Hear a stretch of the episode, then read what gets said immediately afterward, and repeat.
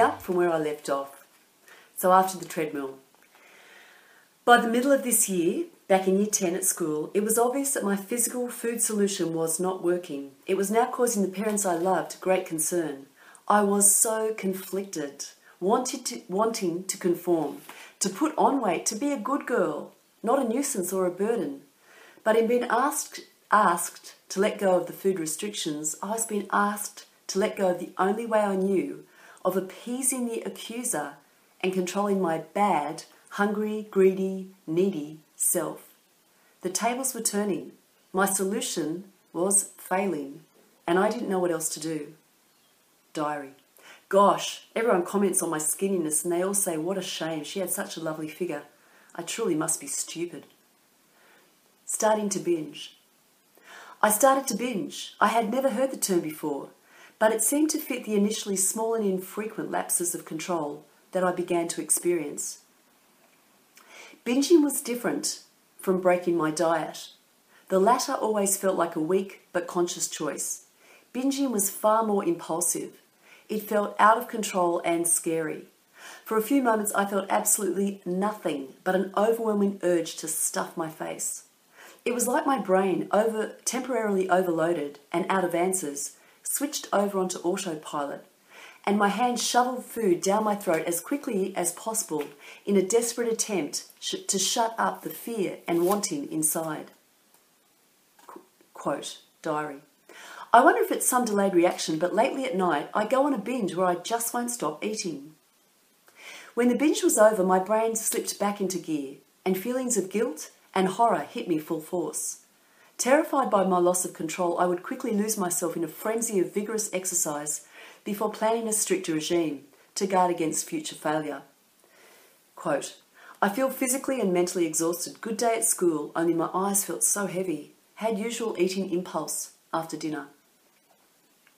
The idea of vomiting never occurred to me, not until the doctor who diagnosed me with anorexia asked if I had ever tried it. At the time, I was disgusted by the idea. Nevertheless, a few months later, I tried sticking my fingers down my throat because I was so exhausted from all the exercise. Fortunately, I never mastered this method of purging because more vital body salts or electrolytes are lost through vomiting than avoided by starvation. An electrolyte imbalance can lead to serious physical complications, including seizures and cardiac arrest. Finally, at X kilos, a doctor asked my parents if they had ever heard of anorexia nervosa. It was almost a relief that there was a name for it. It wasn't just me. I even felt a little thrill that I'd managed to diet so successfully I'd actually got something.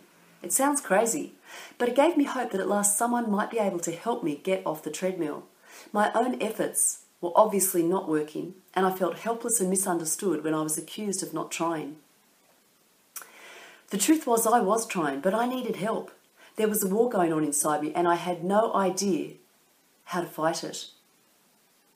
An appointment was made to see the psychologist at our local community health centre.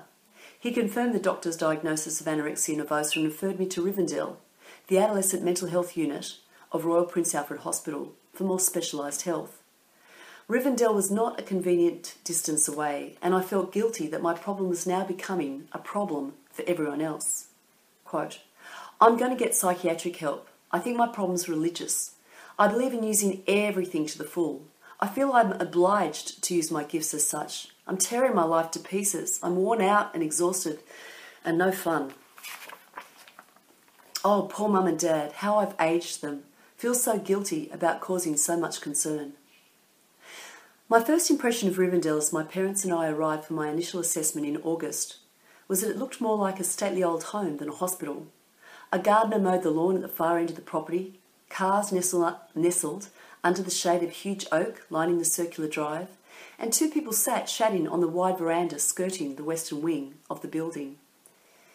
As we swung around the back into the visitors' car park, I could see steps leading down the path towards a boat shed, where a boy in his early teens walked with an older woman along the edge of a riverbank.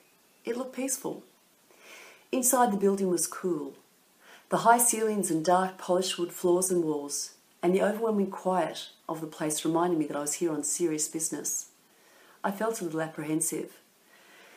We gave our name to the receptionist and sat in the hallway, alone with our thoughts. Finally, a kind-faced woman with shoulder-length dark hair approached us and introduced herself as Janet, the social worker. Her warm smile and friendly conversation put us at ease as she led the way upstairs into a small interview room where we were introduced to the psychiatrist who would oversee my case, Dr. Richards. We were interviewed all together for about an hour, and then I saw Janet by myself. It was awkward sitting there with Mum and Dad, opening up our lives before these strangers. I felt peculiar, like a problem needing resolution. Mum and Dad expressed their concern for my physical well-being, but were keen to eliminate all physical or organic possibilities before accepting a psychological cause for my problem. They couldn't know the level of deception and denial I had engaged them in regarding how little I generally ate and how much I exercised. They were far more familiar with my more recent binges because I was so vocal and upset about these. I was not concerned with my physical health, but with the changes in my personality. I knew why I was underweight. I was concerned that I didn't laugh anymore, that I took everything so seriously, and that this was distancing me from my friends at school. I didn't realise these symptoms were related to my eating behaviour. We were told that if I didn't put on weight, I would be admitted to hospital. I was totally preoccupied with the financial strain this would place on my parents, and had to be repeatedly reassured that if it came to this, my parents would not have to pay for my treatment. It was decided that since the family and school were supportive, I would see Janet and the hospital dietitian on an outpatient basis and be reassessed before the start of the next school term in approximately 4 weeks. If my condition didn't improve, they would press for admission, including full physical investigations. Quote, went to Rivendell, Concord, in Sydney's West. Spoke with specialists. If I don't put on weight, I'll be put in hospital.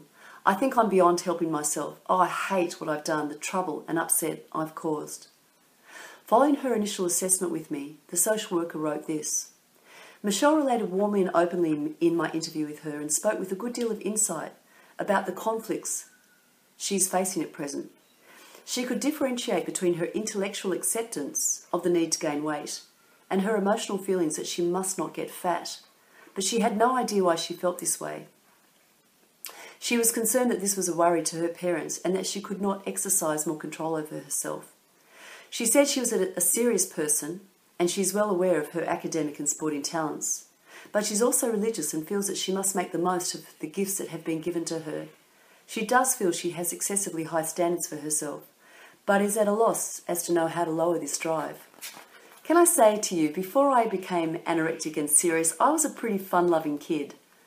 I was a rascal in my primary school years. I was a bit of a disruption in class and a bit of a life of the party. So I became serious as I got on the eating disorder treadmill and lost weight. Back to the social worker's assessment. Michelle claims that her life has become ruled by food. She thinks about it all the time, plays tennis in the afternoons that she won't have to resist eating.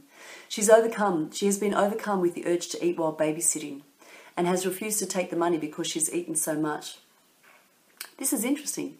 There appears to be no distortion of body image in that Michelle admits that when she sees other girls, she can see that she is thin, but when she's alone, she can convince herself that she's not too bad. She feels that the scales are her worst enemy and has difficulty accepting any weight gain, even though she can intellectually admit that it's a good thing. She has 3 wishes: to be normal, the sort of person she used to be, happy, outgoing, and not totally dominated by food. 2, to have a normal figure, a bit on the slim side, but in proportion. 3, to stop being a burden on the family and on the school and her friends. So that was where my initial assessment was.